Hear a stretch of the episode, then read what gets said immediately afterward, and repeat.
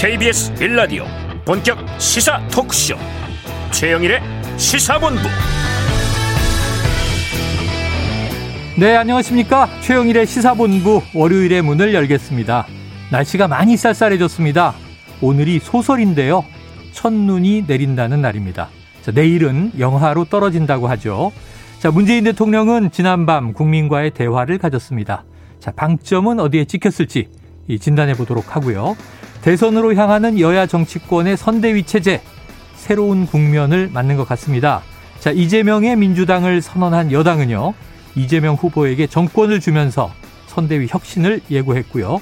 제1야당인 국민의힘 자, 윤석열 후보의 뜻대로 삼김이 합류할 것이다. 이런 이야기가 주말 사이에 나왔는데 사실인지 저희가 또 점검해 보겠습니다. 과연 이번 주 여야 모두 선대위를 제대로 정비하고 진검승부에 나설지 주목이 되는 한 주가 되겠습니다. 시사본부가 실상과 진실을 탐색해서 보고 드리도록 하겠습니다. 정확한 분석도 빠뜨릴 수 없겠죠. 최영일의 시사본부 출발합니다.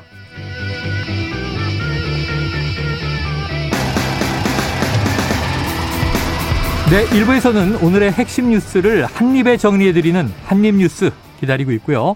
어제는 문재인 대통령의 국민과의 대화가 있었는데 2부 10분 인터뷰에서 관련해서 김기현 국민의힘 원내대표와 이야기 나눠봅니다. 이어서 주간 이슈 먼데이 국제본부도 준비되어 있습니다. 한 입에 쏙 들어가는 뉴스와 찰떡궁합인 디저트송 신청 기다리고 있으니까요. 오늘 뉴스에 어울리는 노래가 있으면 문자 샵 9730으로 자유롭게 보내주시기 바랍니다. 선정되신 분께는 별다방 커피 쿠폰을 보내드리고 있습니다. 짧은 문자 50원, 긴 문자 100원입니다.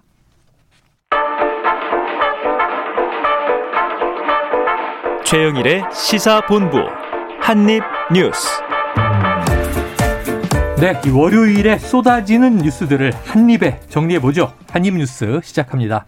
박정호 오마이뉴스 기자, 김준일 뉴스톱 대표 나와 계십니다. 어서 오세요. 안녕하세요. 안녕하십니까? 자, 오전엔 오전부터 속보가 네. 아, 나온 게 오늘이 이제 이 김만배, 남욱 등 화천대유 관계자 어, 구속 만료일이다. 이건 알고 있었는데요. 이제 전격 기소가 이루어졌습니다. 651억 배임 혐의다.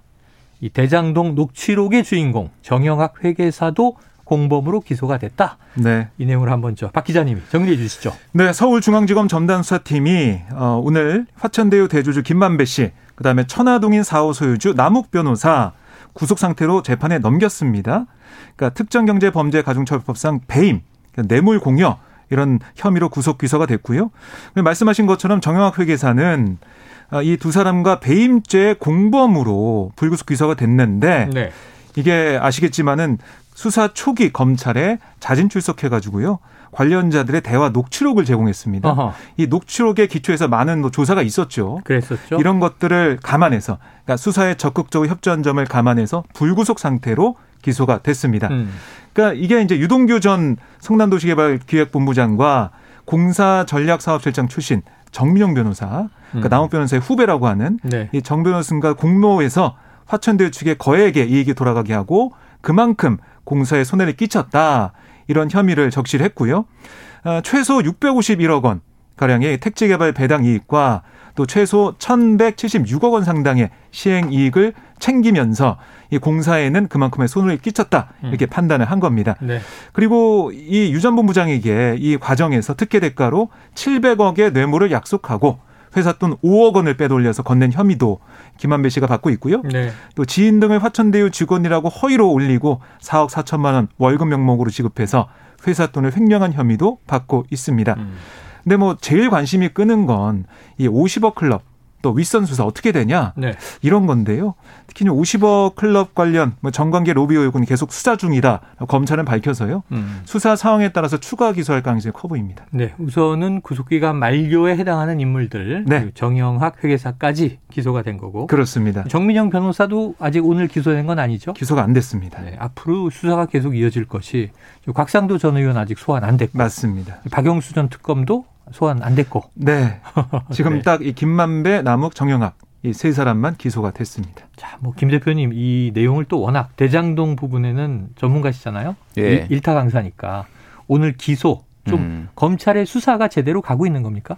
일단 뭐 그 예전에 수사팀이 그 회식해가지고 집단으로 코로나 다 확진됐잖아요. 수사팀이 또 불미스럽게 됐어요. 예, 그러니까 쪼개기 회식을 했어요. 그래서 16명이 방을 나눠서 단체 회식을 했는데 어. 지금 대부분이 걸렸잖아요. 그렇죠. 그래서 수사부장 경제됐거든요. 어. 이게 그러니까 검찰 수사를 제대로 할 수가 있느냐, 그 제대로 했느냐 이미 어. 이미 이런 자체가 이런데 의문이 이미 든 상황이고 앞에 박정호 기자께서 박정호 기자가 얘기를 하셨지만은 지금 50억 클럽은 하나도 기소도 음. 안 되고 네. 뭐 시간이 촉박했다라고는 하지만은 지금 네. 제대로 수사도 못 했습니다. 어.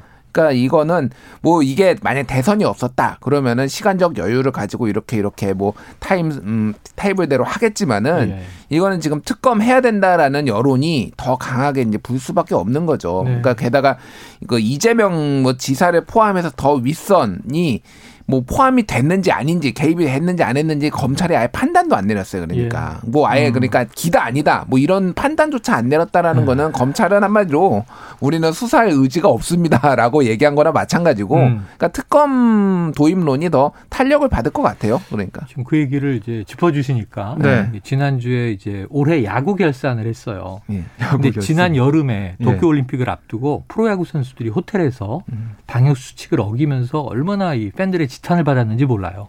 이렇게 엄중한 수사를 하는 수사팀이 방역 수칙 어기고 음. 쪼개기 회식을 했는데 그 거, 기서 또 더 나가서 다 대부분 걸렸다는 거잖아요. 자, 그러니까 이제 이 수사가 제대로 이루어질 상황이었겠느냐. 여기는 국민적 네. 의구심이 높을 것 같습니다. 그러니까 여야 할 것 없이 특검 얘기를 할 수밖에 없을 것 같고요. 네. 그런데 특검의 이 범위나 이런 거 어떻게 할지 이거 좀 음. 봐야 될 것 같고.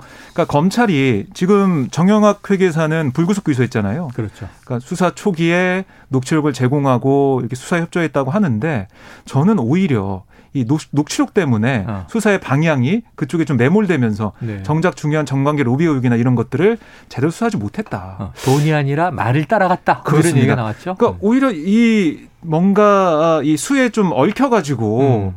아, 좀 워낙 워낙에 중요한 부분들은 그냥 건너뛰고 네. 좀 뭔가 홀려서 가지 않았나. 어. 좀 이런 생각도 들더라고요. 어, 그래요. 네. 정영학 회계사의 녹취록이 도깨비 불의 역할을 한 것인가. 음. 네. 홀려서 따라갔다 이런 얘기까지 하시니까 제대로 수사가 된 것이냐. 어쨌든 여기에 대해서 지금 이재명 후보는 조건 없이 특검 네. 빨리 하자 이렇게 그렇습니다. 나오죠? 네. 어. 그런데 조건 없이 특검하자곤 했지만 네. 문제는 이 특검 대상이에요.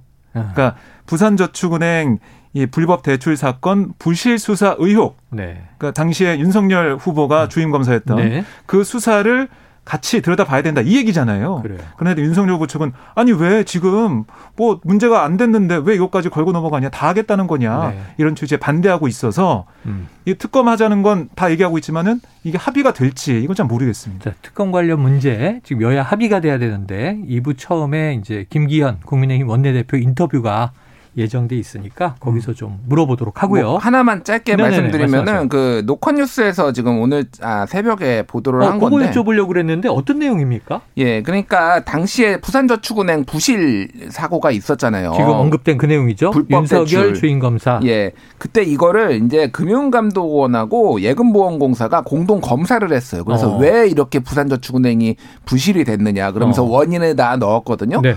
거기에 대장동 이 불법 대출의 주요한 이유로 다 들어가 있었습니다. 음. 그게 주요한 이유로 예, 예. 1,100억 원 넘게 대출됐다고 음. 하니까요. 예, 당시에 있었던 뭐 어, 대, 뭐 대출을 받았던 대장 PFV, 뭐 C7, 뭐 이런 음. 데들은 이제 그때 대장동 땅을 사들인 이런 데거든요. 네. 근데 검찰이 이거를 충분히 봤음에도 불구하고 어. 기소를 안 했어요. 그러니까 네. 이 관련자들을 아무도. 근데 왜 안 했느냐? 뭐 음. 의혹이긴 하지만은 당시에 전직 중수부장이었던 박영수 박영수 변호사가 예, 박영 전 특, 이때는 뭐 특검은 아니었지만 변호사로 활동할 때죠. 박영수 변호사가 이제 이 저, 부산 저축은행의 회장의 조카 친인척이었는데 이 사람이 알선 수재에서 알선 네. 수뢰한 의뢰가 그, 그, 그, 그 혐의를 받았거든요. 음. 이 사람을 변호를 했습니다. 예. 그래서 이거 전직 정관예우를 지금 덮은 거 아니냐. 네. 당시 윤석열 주인 검사가 네. 이런 의혹이 있어요. 점점점 어. 의혹은 커지고 있기 때문에 네. 이거는 또 이제 여야 간 공방이 좀 치열해질 것으로 보입니다. 자, 언론에 이제 좀 또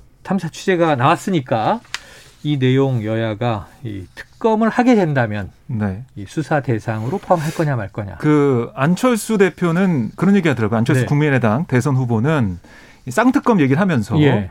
이 대장동 특검 같은 경우는 이게 뭐 민주당 이재명 후보가 엮여 있으니까 음. 국민의힘에서 다 알아서 어. 특검법 만들고 특검까지 이제 추천을 하고 결정하게 하자 하고 그다음에 고발 사주 의혹은 음. 이건 윤석열 후보가 얽혀 있으니까 민주당에서 다 하자. 네. 그렇게 쌍특검 하자 제안했는데 아, 제가 볼 때는 여야가 바뀌는 좀 쉽지 않아 보입니다. 쉽지 않을 것 네. 같아요. 자, 이 또 이제 부산저축은행 불법 대출의 진실은 무엇인가? 아마 여기에 또 이제 이번 주에 관심이 쏠릴 것 같습니다. 어제 저녁이었습니다. 문재인 대통령 2년 만에 국민과의 대화에 나섰는데요. 뭐 굉장히 여러 가지 얘기가 나왔겠죠. 왜냐하면 300명 네. 시민 패널. 자, 박 기자님 주로 어떤 내용들이 많이 다뤄졌나요? 네, 주로 이게 이 프로그램 이름이 국민과의 대화 일상으로였거든요. 아, 일상으로. 네, 그러니까 코로나 19그 시대 이후에 이제 일상으로 어떻게 회복할 것인가, 음. 그 일상으로 회복하는 과정에서 어려움들, 또 국민들이 궁금한 점들 이런 게 즉석에서 질의응답이 이어졌는데, 네. 그래서 초반에는 방역에 관련된 것들, 음. 그다음에 뭐 돌파 감염 여기에 대해서 여러 가지 얘기가 있었고요. 그 다음에 중반쯤에 이 부동산과 청년 실업에 관련한 어, 질의가 있었습니다. 예, 예. 사실 많은 분들이 이 부분에 관심을 가졌을 것 같은데 음. 이 질문이 나오자 문재인 대통령이 드디어 어려운 문제로 들어갔습니다. 라고 얘기할 정도로 어, 각오하고 나오셨군요. 네, 뭐 어려움을 인정하는 그런 모습을 보였고요. 음. 아, 특히 부동산 공급 대책 관련해서 지난해 나왔던 이사 대책 네. 이런 게 좀 더 일찍 마련되고 시행됐으면 얼마나 좋았을까. 어. 아, 이게 아, 지나고 보니까 주택의 공급에 더 많은 노력을 기울였으면 좋았겠다. 음. 이렇게 약간 좀 후회되는 듯한 네, 네. 그런 네. 얘기를 했고 또 부동산 문제는 제가 여러 차례 송구스럽다고 사과 말씀을 드렸다. 음. 다시 한번 고개를 숙였고요. 부동산 문제에 대해서 다 만회할 시간이 없을지 모르지만 적어도 다음 정부에까지 어려움이 넘어가지 않도록 해결의 실마리 임기 마지막까지 찾겠다 이런 얘기를 했고 음. 또이 부동산 문제로 서민에게 피해가 가기도 했고 서민의 상대적 박탈감 이게 큰데 불로소득이나 초과이익을 환수할 수 있는 민간업자들이 과다한 이익을 누리지 못하게 하는 대책을 검토하고 있다. 네. 이런 얘기를 했어요. 음. 그러니까 이게 대장동 의혹을 좀 떠올리면서 이걸 막아야 된다. 라는 그런 음. 얘기를 한 걸로 좀 풀이가 되거든요. 이러한 부분은 막아야 된다. 네. 그래서 이게 이제 법안이 예, 민주당이 발의한 법안 이런 것들이 올라와 있습니다. 국회에. 네. 좀 빨리 처리해달라 이런 뜻으로 익히고 또 하나 눈에 띄었던 게 바로 이 재난지원금, 음. 이른바 전국민 재난지원금. 네. 이거 저희가 막 얘기했었잖아요. 아니 청와대는 왜 가만히 있냐? 그렇죠, 선별 그렇죠. 지원이냐, 보편 지원 여기에 대해서 입장 내놔야 된다 어, 했는데 지난주에 박 기자님이 한 얘기를 청와대가 들었나 봐요. 네, 아유 뭐 주요 인사들이 음. 많이 이 방송을 듣는 것 같습니다. 아 그래요. 주요 인사들이. 하지만 어쨌든... 저희는 셀럽을 위한 방송이 아니고 아, 예. 청취자 본부장님들을 위한 대중 방송입니다. 그렇습니다. 그런데 어제 아, 문재인 대통령이 확실히 했습니다. 선별 지원 쪽에 손을 들어줬다라고 아, 볼 수가 있겠는데요. 네네. 이, 이 전국민 재난지원금 관련해서 내각의 판단을 신뢰한다. 아하. 이렇게 정확히 얘기를 했어요. 김부겸 총리나 뭐 그렇습니다. 홍남기 경제부총리나. 네. 어, 이 얘기를 하면서 선별 지원 쪽으로 좀 기우는 모습을 보였고 또 앞으로 임기 종료 6개월 정도 남겨놓고 있는데 매일매일이 위기 관리의 연속이라는 걸 생각하면서 어, 최선을 다하겠다 네. 이런 약속도 했고 또 위중증 환자가 빠르게 늘어나서 음. 병상 상황이 좀 빠듯한데 조마조마하다 이런 얘기하면서 네. 아슬아슬하다 하면서 좀 우리가 잘 이 난국을 이겨 나가자 이런 취지의 강조도 했습니다. 자 지금 이제 박 기자님이 굉장히 세세하게 발언의 이슈 주제들 그리고 내용들 정리해 주셨는데 이 총평을 한다면 김 대표님 어떻게 보셨어요 어제? 그냥 본인이 듣고 싶은 대로 들으신 것 같아요. 국민들도 음. 예, 그러니까 여당을 지지하냐, 야당을 지지하냐, 뭐 여당도 야당도 마찬가지고. 음. 그래서 뭐 야당에서는 자화자찬 얘기가 나왔어요. 네네네. 근데 오늘 그 박수현 어, 홍보수석이 라디오에 어, 국민소통수석이 라디오에 나와가지고. 네네. 자화자찬이라고 말하지 말고 근거를 가지고 반박을 해라. 야당한테 네네. 좀 섭섭한 음. 말도 얘기를 했습니다. 그래서 음. 뭐 부동산 문제는 사실은 뭐 문재인 정부가 별로 할 말이 없죠, 지금. 음. 그리고 문재인 정부도 계속 이제 사과를 한 거고. 근데 저는 눈에 들었던 게 이제 G7에 한국에 들, 그러니까 G7이 들어갔다라는 게 아니라 G7에 이제 초청받아서 초청받아서 참석을 계속 하고 있죠. 음. 그러니까 G7을 이제 확대를 했을 때 가장 먼저 언급되는 것이 한국이다. 네. 뭐 G8이든 G10이든 예, 예. 예. 음. 그래서 이거에 대해서 자화자찬이다. 국민들이 살며 이렇게 어려운데 무슨 말이냐라는 비판이 있는 것도 알고 있다라고 어. 문재인 대통령이 얘기를 했지만은 네. 이거는 어, 문재인 정부만 한 게 아니라 역대 모든 정부들의 성취들이 모인 것이다. 네. 그러니까 이거를 폄훼해서는 안 된다라고 음. 얘기를 했는데 저는 사실 공감을 했습니다. 네. 무슨 얘기냐면은 그러니까 우리가 뭐 눈 떠보니 선진국 뭐 약간 이런 책 제목도 있었죠? 있어요. 네. 예. 홍보입니까? 예, 뭐, 예, 잘 아시는 분이에요. 네, 본인의 예. 저술은 아니지만. 예, 제 책은 아니고요. 근데 그러니까 우리가 우리 스스로의 자부, 자부심을 가질 거는 가지고 이거를 네. 폄훼할 필요는 없다라는 예. 거에 그리고 그 공은 모두의 공이다라는 거에 문재인 대통령의 말에 음. 저는 좀 공감이 갔습니다. 그래서 야당도 이거 좀 뭔가 기계적 이런 거 하면은 야당은 또 뭐 반대 성명, 뭐 여당은 네, 네. 뭐, 뭐 진정성 확인해 뭐 네. 이런 거좀 그러니까 차라리 좀 바뀌었으면 좋겠어요. 네. 여당이 좀 비판하고 오히려 아, 쉽 다라고 야당이 좀 아, 이런 부분은 인정할 만하다 이런 것들이 좀 정치 문화를 성숙하게 하는데 좀 도움이 되지 않을까 그런 야, 생각이 들더라고요. 그런 세상이 오면 정말 좀 많이 정치 문화가 선진화 될 것 같아요. 근데 과연 그럴까? 현실적으로 쉽지 않아 보입니다. 네, 맞습니다. 뭐 오늘 부동산 문제 이건 정부의 실책이고 국민들이 분노해 있지만 오늘 또 BTS가 아메리칸 뮤직 어워드를 탔다. 이건 또 우리가 뿌듯할 얘기니까 아, 예. 워낙 다양한 그럽니다. 이슈들이 하루에도 돌아가고 있는 것 같아요. 자, 지금 뭐 여당은 호평, 야당은 혹평. 이건 뭐 음. 계속 대통령의 발언, 기자회견, 네. 네. 국민과의 대화 있어 왔던 문제니까요. 자, 부동산이 과연 어떻게 불길이 잡힐 수 있을지. 선별 지원을 문 대통령이 손들었다. 이거 중요한 대목인 것 같아요. 네. 당정 갈등에서 지금 이제 정부의 입장을 대통령이야 또 행정부의 수반 아니겠습니까? 그렇습니다. 그러니까 정부의 입장을 또 이렇게 비판해도 문제겠죠. 음. 그럼 청와대는 왜 홍보총리의 이 곡간을 막고 있는 상황을 음. 방기했느냐 또 이런 비판이 바로 날아올 테니까요. 네. 자, 팬미팅이냐 야당은 비판을 했습니다. 진정성이 울컥했다 이런 또 목소리도 있습니다. 자화자찬이냐 아니냐 이건 또 국민 여러분들이 청취자 여러분들이 다 판단해 주시길 바라고요. 자 여기서 교통 상황 조금 더 이따 드릴까요? 아, 준비됐어요. 12시 37분 막 넘기고 있는 점심시간인데요. 교통 상황을 먼저 듣고 와서 이야기 이어가겠습니다. 교통정보센터의 김민희 리포터 나와주세요. 네, 도로 곳곳으로 눈발이 날리는 곳들이 있습니다. 안전운전에 신경 쓰셔야겠는데요. 수도권 제일순환고속도로 판교에서 구리 방면으로 남양주 나들목 진출램프에서는 사고 처리 작업을 하고 있습니다. 경부고속도로 서울 방면으로 동탄분기점 부근에서는 1차로와 5차로에서 사고 복구 작업을 하고 있는데요. 이 때문에 오산 나들목부터 정체 심합니다. 더 가서 기흥 부근 4차로에서는 고장난 차를 처리하고 있습니다. 정체는 기흥 동탄에서 수원 사이로 이어지고 있고요. 이후 잠원 부근 5차로에서도 사고가 나면서 양재부터 반포 사이 정체가 더 심해져 있습니다. 남해고속도로 부산 쪽으로 7원 분기점 부근 갓길에는 고장난 화물차가 서 있는데요. 부근으로 차량들 서행합니다. 그 밖에 서울시내 강남순환로 성산 쪽으로 봉천터널 안 4차로에도 고장난 차가 서 있고요.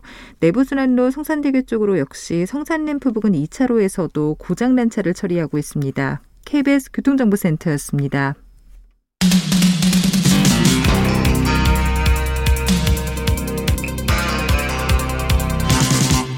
최영일의 시사본부. 네, 기상 관련해서 경보가 발효된 게 있어서 말씀드립니다. 오늘 낮 12시 30분부로요. 조금 전이었죠. 이 울릉도, 독도, 흑산도, 홍도 지역에 강풍 경보가 발효가 됐습니다. 관련해서 이 인접 지역 주민들은 피해가 없도록 주의하시기를 바랍니다. 다음 이슈는 이제 대선판으로 가보죠. 지금 대선 뜨거운데 주말 사이에도 뭐 각 선대위 혹은 이제 후보들 바쁘게 뛴 것 같은데요. 지금 여당 먼저 보면 이재명 민주당 후보 선대위를 리모델링 한다. 선대위를 하면 확 뒤집어서 재구성한다 네. 이런 얘기 같은데 어떤 얘기입니까? 어, 그러니까 주말 사이에 좀 바쁘게 돌아갔습니다. 네. 아, 특히 이재명 후보가 아, 메시지를 크게 두 가지를 냈는데요. 네. 첫 번째 하나는 반성과 자성이에요. 성찰. 어. 그러니까 어떤 얘기를 페이스북에 썼냐면 왜 국민의 신뢰를 잃었는지 저 자신부터 음. 먼저 돌아본다. 음. 욕설 등 구설수의 해명보다 진심 어린 반성과 사과가 먼저였어야 했다. 아. 이렇게 돌아봤고요. 또 대장동 의혹도 내가 깨끗하면 됐지 않은 생각에 많은 수익을 시민들께 돌려드렸다는 부분만 강조했지 음. 부당이득에 대한 국민의 허탈한 마음을 읽는 데는 부족했다. 네. 이렇게 또 어, 사과를 했고 이재명 다음으로 민주당의 변화 혁신을 끌어내고 새 시대를 준비할 것으로 기대했는데 오히려 이재명이 민주당화 됐다. 어. 이런 지적에는 몸둘 바를 모르겠다. 네네. 이렇게 성찰을 했습니다. 아, 그러면서 뭐 저의 부족함이 많은 분을 아프게 해드렸다. 죄송합니다. 깊이 사과드립니다라고 얘기를 했는데요. 음. 이게 주말에 나온 메시지였고요. 같은 날 지금 2박 3일 일정으로 메타버스를 운행하고 있습니다. 아, 주말마다 가고 있죠. 맞습니다. 내일 두 번째인데. 민생버스. 네, 두 번째는 충청권으로 갔습니다. 충청권. 네, 첫날 대전 갔다가 그다음 날 논산, 뭐 보령 이쪽 갔는데요. 음. 논산 전통시장에서 지금 어떤 방식이냐면은 전통시장에서 시민들과 상인들을 만나다가 중간에 뭐 좀 단상 같은 데 올라서 즉석 연설합니다. 어. 현장 연설을. 네. 거기서 뭐라고 했냐면 민주당의 이재명이 아니라 이재명의 민주당으로 만들어 가겠다. 음. 이렇게 얘기를 했어요. 주도하겠다. 맞습니다. 예. 아, 그래서 이 낮은 자세로 다 버리고 새로 시작하겠다. 음. 이렇게 얘기를 했거든요.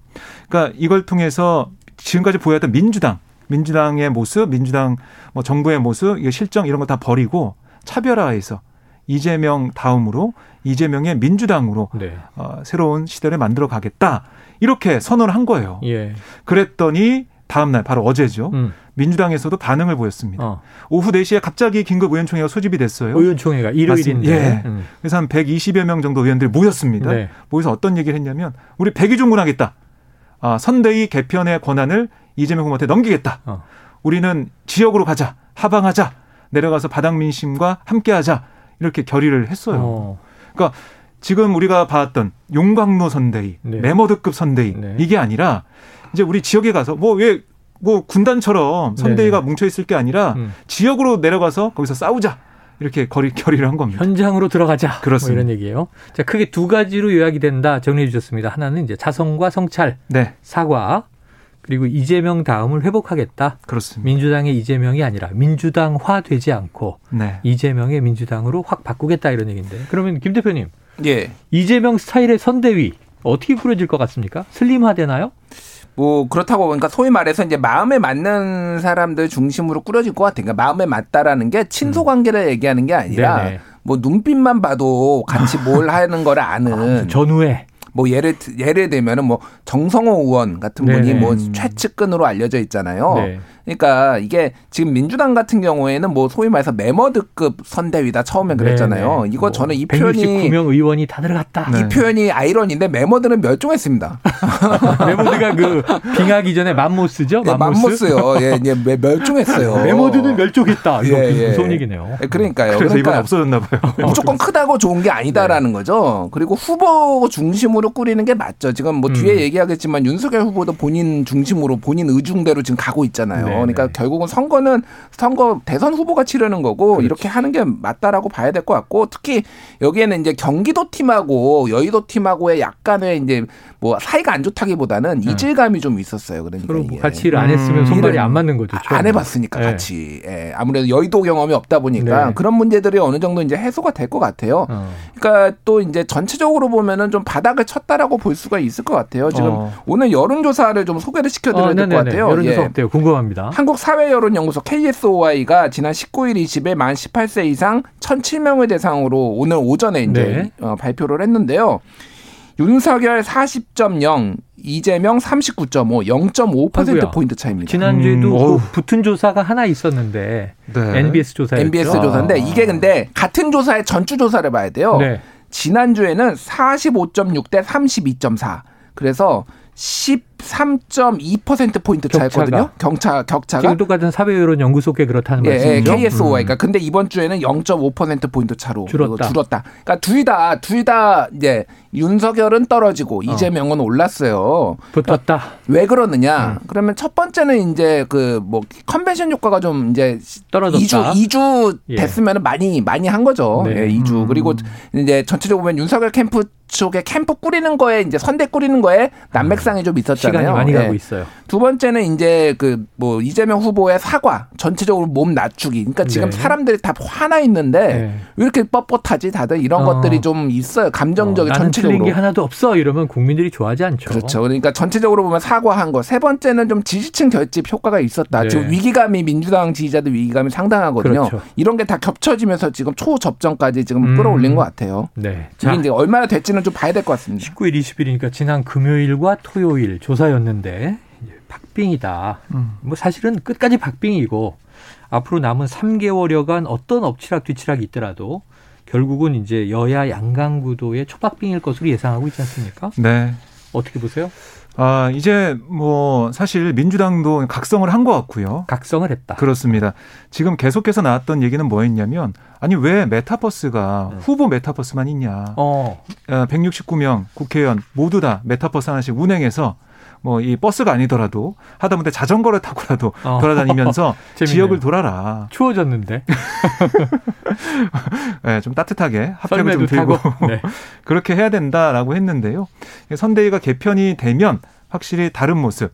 그러니까 이재명 후보에게 어, 이재명 후보 다음 모습을 바래왔던 지지자들 또 국민들의 그런 여망이 반영되는 네. 그런 모습을 보일 거다라는 기대가 좀 높아지고 있거든요. 예. 결국에는 이 접전 양상으로 갈 수밖에 없다라고 볼 수가 있습니다. 그래요. 자, 그럼 앞으로 이제 뭐 이재명의 윤호중 이재명의 이낙연, 이재명의 김두관 이런 모습들이 정말 보여지느냐, 네. 네. 국민들에게 그렇게 느껴지느냐가 중요한 그렇습니다. 거죠. 네. 각각의 색깔이 아니라 자 그렇다면 지금 이제 초박빙으로 다시 접전이 벌어지고 있는 가운데 국민의힘 야당으로 가보겠습니다. 주말을 넘기면서 보도를 보니까 상당히 긍정적이었어요. 네. 그동안 엎치락 뒤치락 이게 되니 안 되니 누가 들어오면 누가 안 들어오니 하던 우선은 삼김 네. 김종인 김병준. 예. 그리고 이제 갑자기 지난주에 등장한 김한길. 네. 삼김이 다 한 배를 타기로 하면서 윤석열 후보의 의중대로 어, 매듭이 지어지고 있다. 맞습니까? 네, 어제까지만 해도 그렇게 좀 예상이 됐는데요. 어제까지? 네. 오늘 또 달라졌어요? 오늘 아침에 윤석열 후보가 네. 국민의힘 네. 최고위 참석을 했습니다. 네네. 네, 뭐라고 있냐면 어. 이 어, 지금 보면 삼김중에 두 사람 김병준, 김한길 네. 두 사람은 함께하기로 했는데 네. 김종인 전 위원장은 제일 중요한 인물인데 하루 이틀 좀 시간을 더 달라고 했다. 아, 하루 이틀 시간을 달라고 했다. 네. 그래서 김종인 전 위원장이 본인께서 최종 결심하시면 그때 이 선대의 이름을 올리도록 하겠다. 이렇게 음. 윤 후보가 설명을 했어요. 어. 근데 이 부분이 좀 눈여겨 봐지는 게 사실 어제까지만 해도 이 윤석열 후보가 김한길 전 대표를 만난 다음에 와서 네. 이제 3인 체제 됐다. 그렇게 본인이 얘기했었죠. 네, 그래서 음. 언론도 아 됐구나라고 음. 생각을 했는데 그게 아니었던 거죠 사실은. 아. 그래서 일각에서는 김종인 전 위원장 합류가 안 되고 결국 김 아 이 김한길, 김명준 이 두 사람 투김 시대로 양김 시대로 가는 거 아니냐 네. 이런 관측도 나오고 있어요. 그러니까 그래요. 윤 후보 쪽에서는 좀 부글부글한 느낌이 있습니다. 음. 그런 분위기가 있는데 아 왜 김종인 전 위원장이 아, 박근혜 이 후보 시절에 이른바 왜 팽당했는지 알겠다. 뭐 이런 얘기까지 나오고 있어요. 어. 그만큼 약간 감정도 좀 상하고 있는 게 아닌가 생각이 들어서요. 아, 이 삼김 시대로 가기에는 쉽지 않아 보인다 생각이 자, 듭니다. 그럼 뭐 하루 이틀이면 빠르면 오늘 늦으면 내일 혹은 뭐 더 늦어도 수요일 이 정도 상관일 텐데. 네. 김 대표님, 김종인 전 위원장 합류 하겠습니까? 잘 모르겠어요, 진짜로. 네. 그러니까 뭐냐면은 김종인 비대위원장의 마음이 지금 이 전체적으로 이 방향성에 대해서 좀 불만이 있는 것 같아요. 음. 뭐냐면은 쉽게 얘기를 하면 지난주에도 말씀드렸는데 지금 이거 뭐 그 반문 빅텐트 이거 다, 다 쓸데없는 짓이다. 이게 지금 그 김도현 예전에 다 해봤는데 네, 이거 다 쓸모 없고 네. 약자와의 동행 한마디로 얘기하면은 지금 네. 뭐 자영업자 이런 거에 집중해야 되는데 지금 음. 모습들은 보면은 뭐 삼김 신삼김이고 뭐고 이게 뭐한 짓이냐 약간 어. 그런 음. 거가 있는 거고 또 하나는 이제 윤석열 후보 마음대로 거의 다 됐거든요. 이를테면 네. 권성동 지금 그 사무총장. 사무총장부터 해가지고 삼김 다 했는데 그러니까 뭐 지금 장재원 비서실장 썰이 나오고 있어요. 비서실장이 지금 비어 있으니까. 비어 있으니까. 음. 원래 장재원 의원을 염두에 뒀었다라는 음. 얘기도 있었죠. 그런데 어제 어. 이제 그 뭐 교회 가서 교회. 예배도 같이 드렸거든요. 옆자리에서. 아, 윤석열 후보와 장재원 의원이 윤석열 후보가 같이 기도하고 있더라고요. 예. 아, 네. 그래서 그렇군요. 뭐 그거에 대해서 이제 뭐 과대 평가는 해, 과대 해석은 금물이다라고 얘기를 어. 했지만 그렇게 하는데 장재원 의원에 대해서 비토감이 상당히 강합니다. 김종인, 그러니까 김종인 비대위원장이 예예. 예. 그러니까 이런 것까지 다 불만을 좀 드러낸 것 같아요. 아. 그래서 진짜 마지막까지 저는 합류는 할 것 같기는 한데 네. 마지막까지 이런 기싸움이 좀 있을 것 같다. 이 방향성과 이런 거에 대해서. 그래요. 이준석 대표도 전권 혹은 상당한 그렇죠. 권한을 줘야 오는 분이다. 네. 전권을 주지 않았을 때는 모셔와도 기량 발휘가 안 됐고 지난해 음. 총선 같은 때 이제 황교안 대표 체제에서 그렇죠. 대패했다는 거죠. 그러니까 이게 김종인 전 위원장은 계속해서 일관되게 음. 보수가 자강해야 된다. 자신들의 힘으로 이기고 네. 해야지 이거 외부 세력을 끌어들여서 이른바 네. 커도 뭐 이게 도움이 안 된다 이런 어. 얘기고요. 또 일각에서는 김한길 전 대표가 여기에 이제 참여하기 때문에 뭐 새시대 위원회 여기에 들어간다고 하는데요. 음. 이걸 통해서 뭔가 새로운 정당을 창당하는 게 아니 만드는 거 아니냐. 이런 해석까지 나오고 있어요. 어, 예측까지 일각에서 나오고 있는데 그만큼 김종인 전 위원장이 볼 때는 아니 국민의힘이라는 이 보수 정당을 놓고 따로 뭔가 새롭게 한다. 그러니까 윤석열 후보 입장에서는 정치 개혁도 함께 해 나가면서 네. 국민들이 원하는 새로운 모습을 만들겠다 이런 생각하고 있는데 음. 그 부분에 대해서 김종인 전 위원장이 별로 탐탁하게 생각하지 않는 것 같습니다. 홍준표 의원이 한마디 했네요. 네, 홍준표 의원이 점심 시간인데. 어, 네.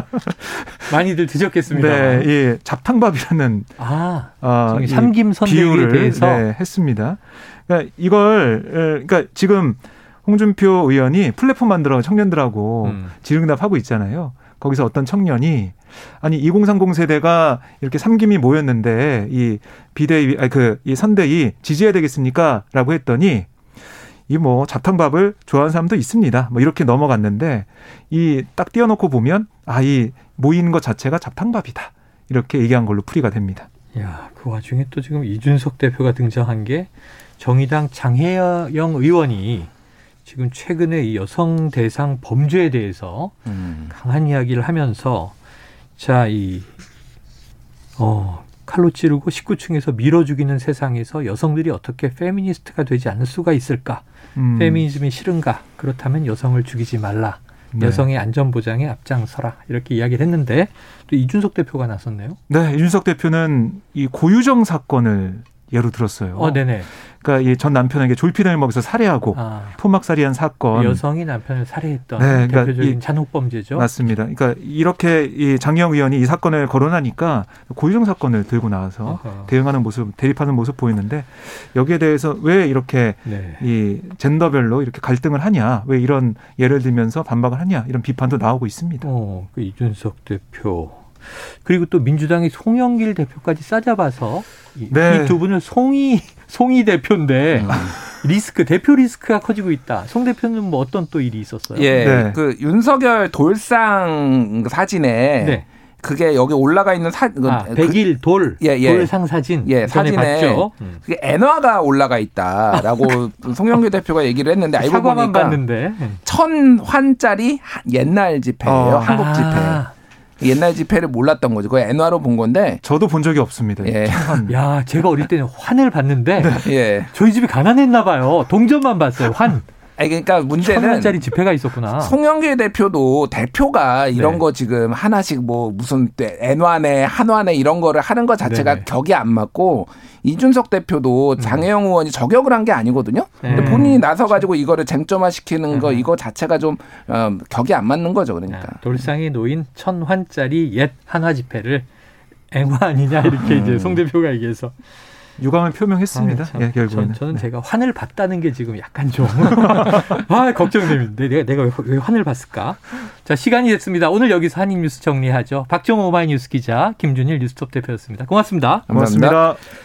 자, 이 오늘의 디저트송 0222님 방탄소년단이 2021 아메리칸 뮤직 어워드에서 이관왕에 올랐습니다.